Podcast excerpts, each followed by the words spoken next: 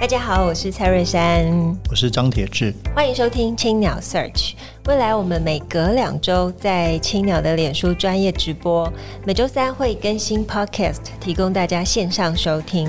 在每集的节目当中，我们会邀请作家来谈谈自己的作品，也会针对不同主题推荐大家书单。欢迎大家订阅，让我们一起享受阅读的美好。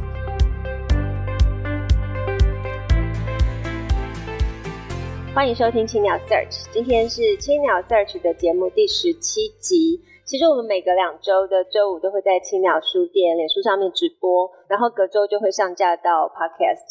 那非常开心，就是我们的节目据说收听率非常的高，然后也希望就是大家可以继续支持我们，然后也很开心用比较呃新兴的书店，然后欢迎我们最新的。呃，作家许金芳，她是暌违四年继台北女生之后出版的这一本书，叫做《甘愿绽放》。我们欢迎许金芳。哎，金芳好。嗨，大家好。我先跟大家简介一下，就金芳是呃高雄人，是作家，然后本身是在加拿大多伦多大学的政治学博士的候选人，然后四年前有出版是台北女生，然后再来是《甘愿绽放》，然后。可是大家对金方应该都不陌生，因为金方一直都有出很多的在专栏里面的，哦、对对对，一直有在写他的生活随笔，所以像是报道者、端传媒、女人迷等等。那金芳要不要先跟大家 say hello？嗨，大家好，很高兴能有这个机会，嗯、呃，到青鸟书店来跟大家分享一些写作跟读书生活的心得。据说刚才说这个简历有最新版，也就是已经在这个七月初。通过博士班的考试，对对对，就是七月七号通过那个论文考试，所以今天可以算是以第一次以为博士的那个 title 跟大家。许博士 好，许博士，大家好，恭喜，谢谢谢谢。对，哎，先聊聊，因为我跟金芳认识很久了，十年了，哦，从零八年的那个当时是台大学生会长，在野草莓学运，你那是法律系，为什么后来跑来念我的科系政治学？呃，其实说真的，我。高中是要念政治系，因为那个时候我听了江宜桦的演讲，然后觉得政治学，然后还有听黄长源演讲，总之就觉得台大政治系很棒。但是后来就是考试之后，就也是父母的期望，跟我觉得哎好像念法律系也不错，后来就跑去念法律系。嗯嗯，对。所以后来其实，在申请博士班的时候，法律系跟政治系都有申请，只是最后就因为奖学金啊各式各样的因素，就决定去念政治学。你你论文大概写哪一方面？我写台湾跟香港的法律人的政治动员，所以刚好也符合这几年香港的抗争的气氛。是是是，所以呃，其实我像我在报道纸上写过一篇，就是跟大家介绍怎么样去理解香港律师的他们的 politics。这样好了，因为其实这个是因为金方这个也参与很多公民运动，那这个这两本书也有很多女性角色。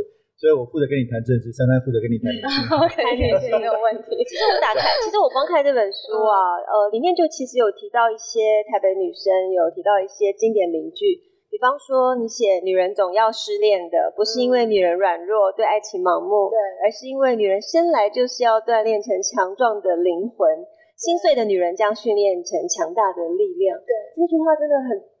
非常动人，我相信很有感觉，超级。为什么？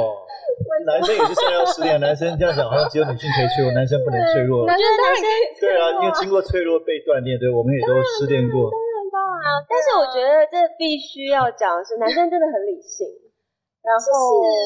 男生的心碎跟女人的心，其实真的看看，真的看人了。对对对。我起码我自己的体会是，就是女人，呃，我自己会觉得失恋都带给我很大成长。然后那个失正面对，呃，对啊，真的就是这样，就是他非常非常痛苦。可是那个真的是，如果有办法活过去的话，就人真的完全到另外一个生命的阶段去。嗯、所以后来就会真的觉得说。看别人失恋，或者是其实你在稳定的关系里面，也还是会有很多心碎的时候，嗯，对不对？就是我想，我一天可以对我男朋友生气，是几千几百次，只是可能未必会呃，就是投射到他身上，但我心里面会很多很多不高兴，很多很多心碎。可是那些东西点点滴滴累积起来，真的会让你成为一个非常不一样的人。嗯，所以呃，像比方说我自己已经当妈妈了，嗯、然后经历非常多的。呃，可能像是一般女生会碰到的一些心碎过程。可是我觉得，不管是到什么年纪哦，每一个女人，甚至是妈妈，都还是有少女般的呃会有那些敏感，对 泡泡泡泡其实还是永远都在，永远都在。所以在读这本书的时候，因为甘愿绽放里面其实是金芳他提到很多像是。哦，他在煮菜，或者是他在生活当中，他的日常，其实我们看豪门的日常，其实也是非常的朴实无华。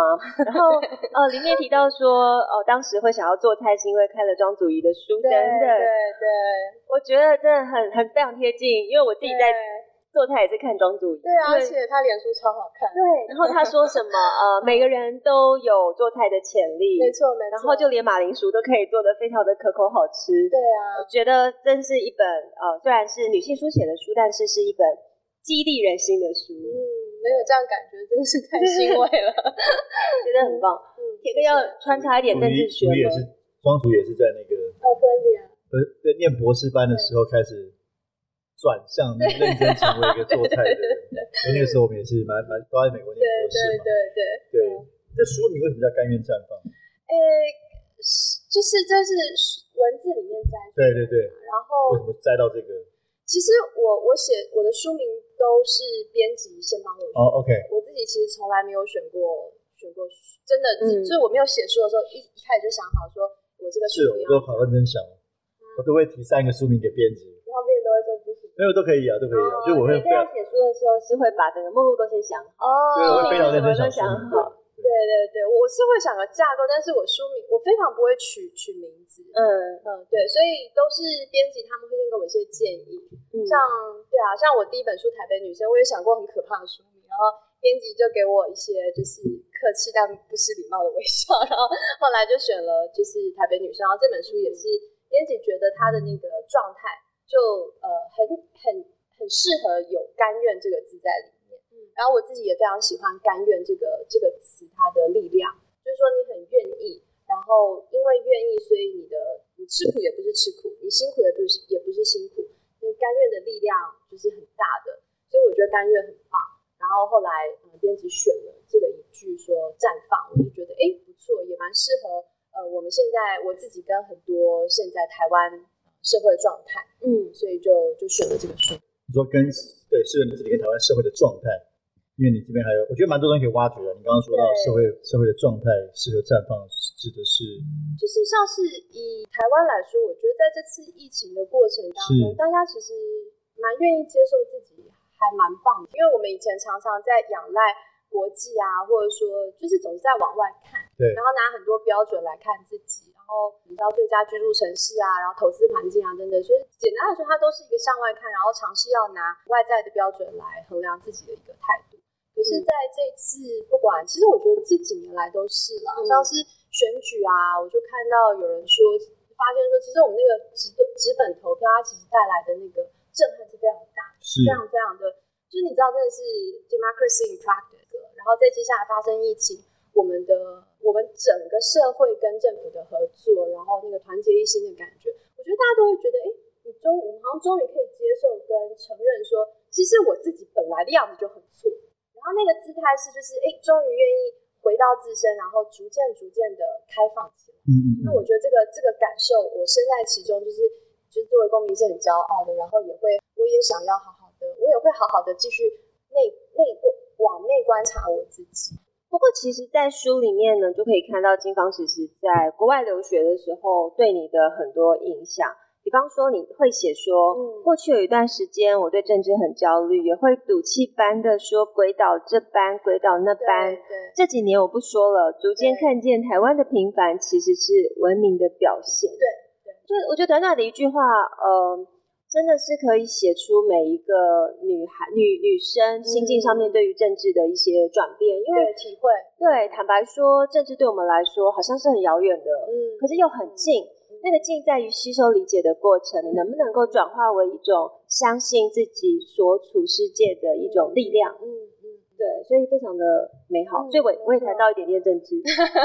那我更好奇就是说，你因为就过去这个。将近十年吧，他大家觉得说有一个新的公民运动的兴起。那你在零八年、零九年的时候参与台湾的学生，就后来等于是你出国这段期间，其实我要问说会不会有点焦虑啊？就是这十年很多的公民运动，然后你可能都在国外。嗯。就太阳花说你在国外还是在台湾？我在我在国外。对，会不会有一种不在场的焦虑？其实，可能一三一四年的时候多少会有一点，但那不是焦虑，那是惋惜。嗯，对啊，对啊，对啊，就是说，哎，怎么我不在那？是。可是就这最近，尤其这两年，真的越来越，嗯、呃，就觉得就觉得都很好，因为，嗯、呃，第一就是我已经有所选择，说，哎，我想要。有一段比较内收的生活，做学术，对，读读书，然后这是我自己的选择，然后我觉得这个选择，呃，是就是就是一个很很重要的自我成长。然后第二个是说，其实，嗯，我觉得你没有什么时候是你可以会停止贡献的，你只是不一样的角度跟不一样的位置去做出贡献。那我觉得现在对我而言最重要的学习就是真的要把自己支持好。然后把自己支持好，呃，也也才能去谈支持别人。嗯、对，然后这个态度，我觉得是，就甚至我很我很深刻的一个学习啦。就是像在跟香港朋友互动，焦虑嘛，他们那个是真的焦虑，就是，那个真的，你真的你，我觉得跟香港朋友互动的时候，我常常会发现自己被他那个焦虑跟那个很大的。黑暗的那个状态就是带进去，可是身为台湾人，就是做台湾公民，我觉得真的是要很很支撑得住自己，因为是我要去帮他消化他的焦虑，我不能，我如果被他那个焦虑带下去的话，我其实没有办法支持他，所以就是他越他越慌，然后你也我相信大家都会有那种就是香港朋友，就是他突然丢一些讯息，他他就是很很状态很不好，那就是自己要稳住，然后才能够真的去去支持他，所以。台湾，比方说，就是一开始我们会把说口罩不出口嘛，这个就是非常合理的一个一个政策，就是说，哎，你先把自己 hold 好，你先把自己支持好，你才能谈谈谈怎么去支持别人。了解，了解，了解。然后书里面呃蛮大段的部分是在谈食物、餐桌跟日常。哦，我自己就是一边读一边在想说，虽然它不是讲食物的书，嗯、但我都想要开始下厨做菜。嗯，然后我想就是聊聊说，像你们书里面有写到说，烤秋刀鱼还是盐味的最好，奢侈的大量使用来自周南盐场的盐花，舌头上一场迦南平原的水土风光。对我们来谈谈吃好了。好，没问题。你台湾谈吃啊？为什么这么主动吃？你觉得吃可以疗愈，还是说吃很疗愈啊？吃很疗愈啊。那你在最悲伤的时候，你会吃什么？最悲伤的时候，最悲伤的时候，可能呃，如果是天气冷，可能就会喝热巧克力。然后，如果是心情很不好的时候，如果是像台湾这样，就会吃冰淇淋，或者说吃吃水果。嗯嗯，对。但但其实心情好或不好，都想吃水果。那个暴吃甜点吗？我现在比较不会暴吃甜点了，但是呃，但是还是会会想要，就是你知道买，就是我很很容易乱乱买甜点回家，嗯、就常常走路回家，然后面包店第一个面包店买这个，第二个面包店很容易。像我是早上一定要喝咖啡，喝完咖啡之后就觉得一定要来吃点有点酥皮的东西，嗯、然后下午呢，如果没有甜点，就觉得好像。一就是人生还没有没有完整，没有完整，对对，少了一个完整的力量。然后，但是比较伤心的时候，我可能会买那个小熊软糖。哦，小熊软糖也很疗愈，一颗接一颗，而且它就是熊的形状，觉得超可爱。对啊，那你自己会做什么菜吗？现在就是看什么看什么看什么场合啦。嗯，最近呃，差不多一一个月左右会一一个月前会想要自己做便当，便当。对，因为就是我在中医院工作嘛，然后订便当订了一阵，就觉得哎，其实可以自己做便当来来，就是控控制体重，所以所以就所以你也是开在主要是在留学的时候开始，对对对，发展出自己的厨艺，对对，我想大家都是，对对对，所以你顺便写一个，我想大家看到都会很。都很恐慌啊！就跟你说，这个没有诚意的人就会这个去人家 party 时候带甜点，然后带带酒啊。我没有说没有诚意，我是说要不然再没钱就点点点，所以大家会觉得啊，说到自己好像。其实这不是没有诚意，只是说就是其实带酒的那点最简单了。对对对啊对啊，但是不是说没有带酒很不错，带酒很不错。对，欢迎大家带酒来我家玩。对，其实呃。像你书里面也有提到说，你逛菜市场会逛到台湾人的自由。呃，对对对，对对对，可以跟我们描述一下吗？为什么逛菜市场会想到自由？因为我就觉得台湾真的是一个物产丰饶的地方，然后就是英文会说 very vibrant，就是你知道去菜市场你就觉得好有生命力，然后而且我觉得菜市场的，就是嗯，大家都非常的真实，然后很有就是很有力量，嗯，就是说你买东西。比方说，我顺便也提到说，你在菜市场买菜，其实有时候很多时候是阿姨没有允许你的，你不可以买。就是他会看你说你会不会做，然后他会给你很多指导。然后，所以我觉得那个关系是我去到菜市场，常常觉得我被照顾。那个被照顾是很多层次的，就是说台湾这个土地照顾我，嗯，然后第一线的这些就是可以说是阿姨叔叔吧，他们也照顾我，嗯，然后所以去一趟菜市，然后也会非常扎实，因为你知道又热，然后又又要就是提东西，然后总总之就是你会有一个很 physical 的经验，嗯，然后回来之后你就会觉得，哎，好像好像好像就是跟跟。跟跟人、跟社会，或是跟就是跟我所在的环境有了真实的，就跟你在国外很不一样，国外逛市场很不一样。国外逛市场也还是会跟他们有很真实的接触，也还是会很很很很有收获，就是得到很多东西。不过自己的土地就感觉毕竟是不一样，因为他们在国外他，他他未必会让你妹妹啊，他不会跟你说帅哥今天早餐吃什么。而且在多伦多应该还是超市比较多，平常。其实我们其实我们那个农市市场的超市其实蛮多的。OK OK 所以。还是蛮不错的。然后书中其实呈现了非常敏感的层面，因为如果、嗯、对，因为如果书写者一定是内心有所感，才会有所体悟。像比方说神经大条的人呢，他可能没有办法有这么多细腻的感受。嗯、比方说失恋我要想什么，或者是我吃了什么菜获得疗愈等等。所以在读的时候，我觉得好像随着金方一起，嗯。呃从悲伤难过到获得释放，嗯，然后它是一篇一篇的，然后我觉得非常的容易容易去读，很适合说我今天哦下午读一篇，然后晚上再晚上再配一篇，睡前读一篇，它不像是一般比较厚的书的时候可能会有沉重感，没错，我我我自己是非常喜欢啊，谢谢谢谢，就是因为因为最近因为做书店压力很大，然后工作压力很大，可是我觉得这一本书完全。完全是会让你觉得好像下班还要工作，是不是？对对对对对，所以非常推荐，就是在听听呃听的读者们可以去看一下这本《甘愿绽放》。嗯，对你来说就是是什么样的？你什么时候开始写作的？为什么就开始写作？其实一直都有在写部落格，写那种是是兔的经验。然后其实写书前一就我这些散文集都是很自然发展出来。但是从写部落格到成为一个。所谓专栏作家，嗯、对不对？这、嗯、还是有个有个过程，嗯、就是说，甚至可能一开始就是可能一两次的话，到后来变成一个兴趣也好，commitment 也好，可以分享一下吗？那是什么样的机缘？嗯，其实我自己也有这样的经验嘛，就是从一个本来念博士写偶尔投投稿好玩，但后来对我来说啦，就是说在某个时某一段的时间会把它当做，哎，这是我想要接下来继续做的事情，认真做的事情。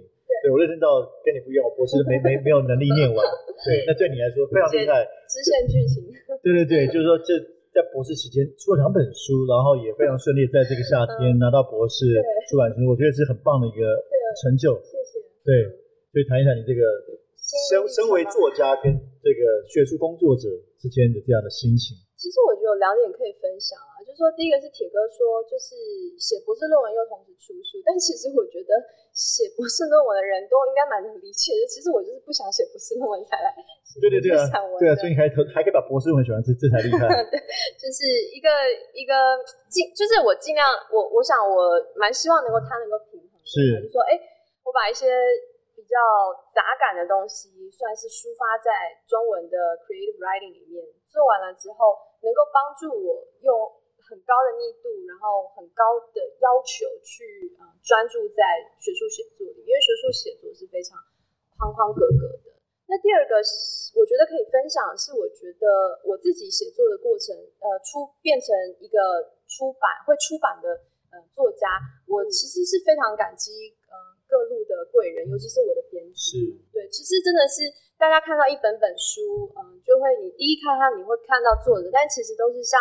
珊珊这样子的，你知道，真的投入的这些，还有编辑们，其实他们真的才是支撑这个产业，跟能够让这些书到桌面上的，嗯，就是贵人，真的是有他们才有这些书。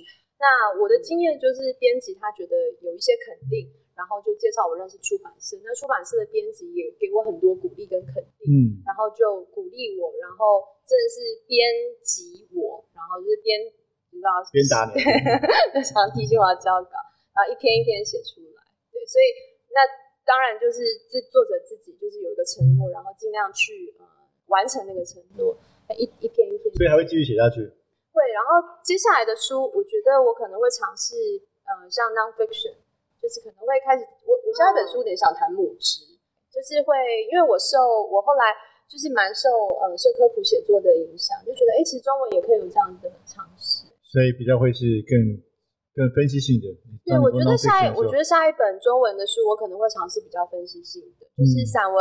我觉得，呃，这两本我我很满意，然后接下来会想要尝试不一样的成长。哦，我觉得这很棒哎，因为其实好像关于母职的书，台湾有在书写的人比较少。嗯，对，其实还是蛮多蛮好看的，嗯、像很多部落格、部落客都他们分享做妈妈，我都觉得超好看。然后我就是很想来谈一谈，嗯、因为我其实觉得我们这一边的女生做妈妈做的很棒，就是就是说，我就觉得母亲好像以传统上有个牺牲的形象，对对，但其实我觉得我们这一辈女生其实做妈妈那个牺牲的味道已经淡非常多，反倒是很多真实的嗯情绪，嗯，然后我觉得那个真实是非常迷人的。那你要写她，你就不知道，因为你可能不知道过去三年。他就是，他就一边开这个书店，一家接一家开，也同时做新手妈妈到现在，所以同时做开拓新事业跟做新妈新母职，对，而且创造分享一个很有趣，就是我开这间书店，就是我们现在所在这间，开完之后大概半年就发现我怀孕嘛，嗯，然后但是手上还有大概三四间书店准备要开，对，然后就在想说该怎么办。然后同时，当时也在跟我的总编辑在聊，就是新书的出版。就像你刚刚讲的，就是编辑是非常伟大的，他会 开始督促你 写文章，然后开始关心你。对。但是怀孕的妈妈其实会有很多情绪的反应。对啊。那编辑就必须要陪你，就像编辑是啊是啊是啊是啊是啊，在写论文的情绪。对啊对啊。真的很厉害。然后当中就有一次，就是我准备要去生了，然后我就跟编辑说，我已经想好，我生完之后。哦，我几点到几点？我的小孩要放在哪里？然后我几点到几点到书店上班？我几点结束？嗯、哇塞！就那边姐就一直笑说，你好像没有意识到，对，小孩不是一个你可以控制的，非常有趣。当然，当然全部打乱，可是还是可以调制的很好。所以觉得，嗯，非常期待你的新一本书。对啊，我们等下那个镜头关掉再好好聊。好期待哦。然后，呃。再来谈另外一个，就是、嗯、因为里面其实有展现非常强烈一种天真浪漫的风格在里面。哦、我觉得这也是读许季芳的书的时候，你可以从一些好像是老练的灵魂里面，又隐藏了一个天真无邪的理想。嗯，对。那也想跟铁哥聊聊，就是、嗯、我们这一辈台湾人知道有很多限制，我们也有一项天真的特质。嗯、那个天真不一定可以克服困难，成功也不一定来得很快。但是他好像就慢慢的可以让事情成真。嗯，对，我们先请铁哥聊聊好，因为铁哥他好适合哦，他好适合谈这种。铁哥最近，铁哥最近在创业，应该是非常多。对啊，我从就是大学的时候认识他，就是在 一直天真到现在，一直在弄杂志，就觉得哎，怎么十年了，这种天真、天真无邪的态度很不容易。对啊，对啊。那我觉得这个问题很复杂了，就是说我们要谈台湾的。某种民族文化性，就好像《美丽岛》那首歌，这个勇敢的台湾人，从过去的移民性格到这个战后，很多人不管为了经济或者为了争取民主，总是觉得好像，尤其我觉得小岛资源相对少，大家好像总是要拼一把才能够，然后再加上这几年过去二十年被在国际上又受到这个恶灵的打压，那一直都觉得要要冲出来很不容易。那回到个人的层次，我觉得像现在这个。已经是所谓中年大叔了，然后常常也人家在想说，嗯、我觉得包括金方里面也透露是这样，其实我们怎么不被现实打败？嗯，我觉得现实都人都会变得世故嘛。当你长大之后，然后你经历了更多的人情的这些复杂，可是怎么样维持一个不管是初衷或者说一颗愿意冒险是蛮重要的，嗯、还是你就慢慢 settle down 在一个固定的位置里面？有时候我可能自己会蛮害怕的，所以总是哎每几年会想要换一个。站的位置，不管是对自己来说是是学习也好，或者想要另外一种去去尝试去敲动这个世界运转的方式，就觉得好像不断换，其实可以自己学习。所以最近觉得，哎，刚好也是人生第一次创业要办杂志，虽然很多人说你好办过很多次创过都没，但其实这是第一次自己真的创业，不是有一个大老板，所以试试看。对，那金光现在也是，我觉得今天蛮想问你，现在刚好这个时间点是你迈向完全人生新的旅程，要回台湾，对，所以 你怎么预期你接下来的这些路程呢？好好做个学术工作者当然是，那继续写作还是会有你预期参与什么公共事务，比如说什么样的议题，你会觉得你会特别参与特别多？其实目前的规划，因为刚口试完也才不到一个月，对，所以老实说，现在还在放假休息沉淀，也没有，就是还没有，还没有，还没有办，就是还不太适应那个哦，我现在是个博士了的那种那种身份，就是也还也还在还在沉淀当中。嗯嗯。不过基本上对自己的期待，就还是跟以前做的事情都一样，就是呃，此生很重要的一个事情就是要读书写字，是是，所以。呃，学术工作还是会继续继续找，然后也会呃认真的去争取，因为我觉得我的学术的写作还是有一些想要完成的完成的 project。对。然后嗯、呃，中文的创作，因为现在也有了下一个想法，就是这本这本书当然要嗯、呃、好好的把它介绍给大家，然后也就是透过这本书跟跟社会有一些互动啊，交点朋友啊，然后得到一些 feedback，然后就是继续继续往下走。那到底究竟会以什么样的，就是一个好像比较制度性的工作去跟人群做接触？嗯、其实，嗯，倒是没有，没有，其实还蛮开放的。了解。对。那呃，我们也请最后想请金方帮我们推荐一些你平常在阅读的书哦，老派的书还是老派的新派的书都可以。那我觉得可以推荐铁哥的那个哦，铁哥会很高兴。对啊，哪一本？那个。那个呃，声音的愤怒的声音，就是声音愤怒，对对，就是其实我觉得那真的是铁哥的那个 paradigm，就是就是我觉得我我其实意外的，对对，就是因为那就是一个 paradigm，就是我我记得我大学的时候看会觉得说哇，真的好厉害，就是呃一个怎么说就见微知著，就是一个一个界面。因为摇滚乐，然后歌手，然后一个界面，嗯、然后他后面拉出一个非常非常好，就是非常深刻的纵深。嗯，那我觉得这个这个这个 paradigm 一直都是到现在，就是我我我一直很很欣赏、尊敬，然后自己也希望能够能够呃往往前的一个方向。嗯，然后现在看市面上也还是会觉得，就是因为其实还是可以蛮多归类成这一类，所以。如果要推荐老派书啊，应该就是还是我我是老派的书了。十年前、十多年前的书，十多年前，二零零四年，十六年，对，可以说是老派书了。害我念不完博士的书。这本书，但是影响了非常多的人。对啊，对，包含我，嗯，我也是深受这本书的影响。对啊，希望接下来大家会受 Verse 影响，因为我觉得从写书到做杂志，其实就是要要如果想要改变一种不是一个人的事情，而是应该是一群人的事情。所以对于我来说，做媒体其实是是邀集一批，不管是编辑也好，作家也好，嗯，对，我们都希望之后也有机会跟金方邀到。哦，当然当然，当然，铁哥叫我接什么就写什么，不敢不敢。好，还是要最后跟大家介绍《甘愿绽放》这本书，皇冠出版。然后我已经看完了，我非常喜欢，然后也推荐给就是每一个。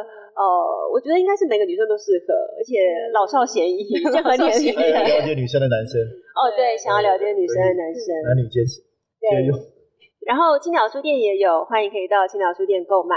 那我们今天节目就到这边，非常感谢各位收听青鸟 Search。我们本集也感谢正成集团赞助器材。如果大家喜欢的话，也希望可以在 SoundOn Spotify 还有 Apple 的 Podcast 上面订阅节目。然后我们就下次再见，我们谢谢金峰，谢谢两位主持人。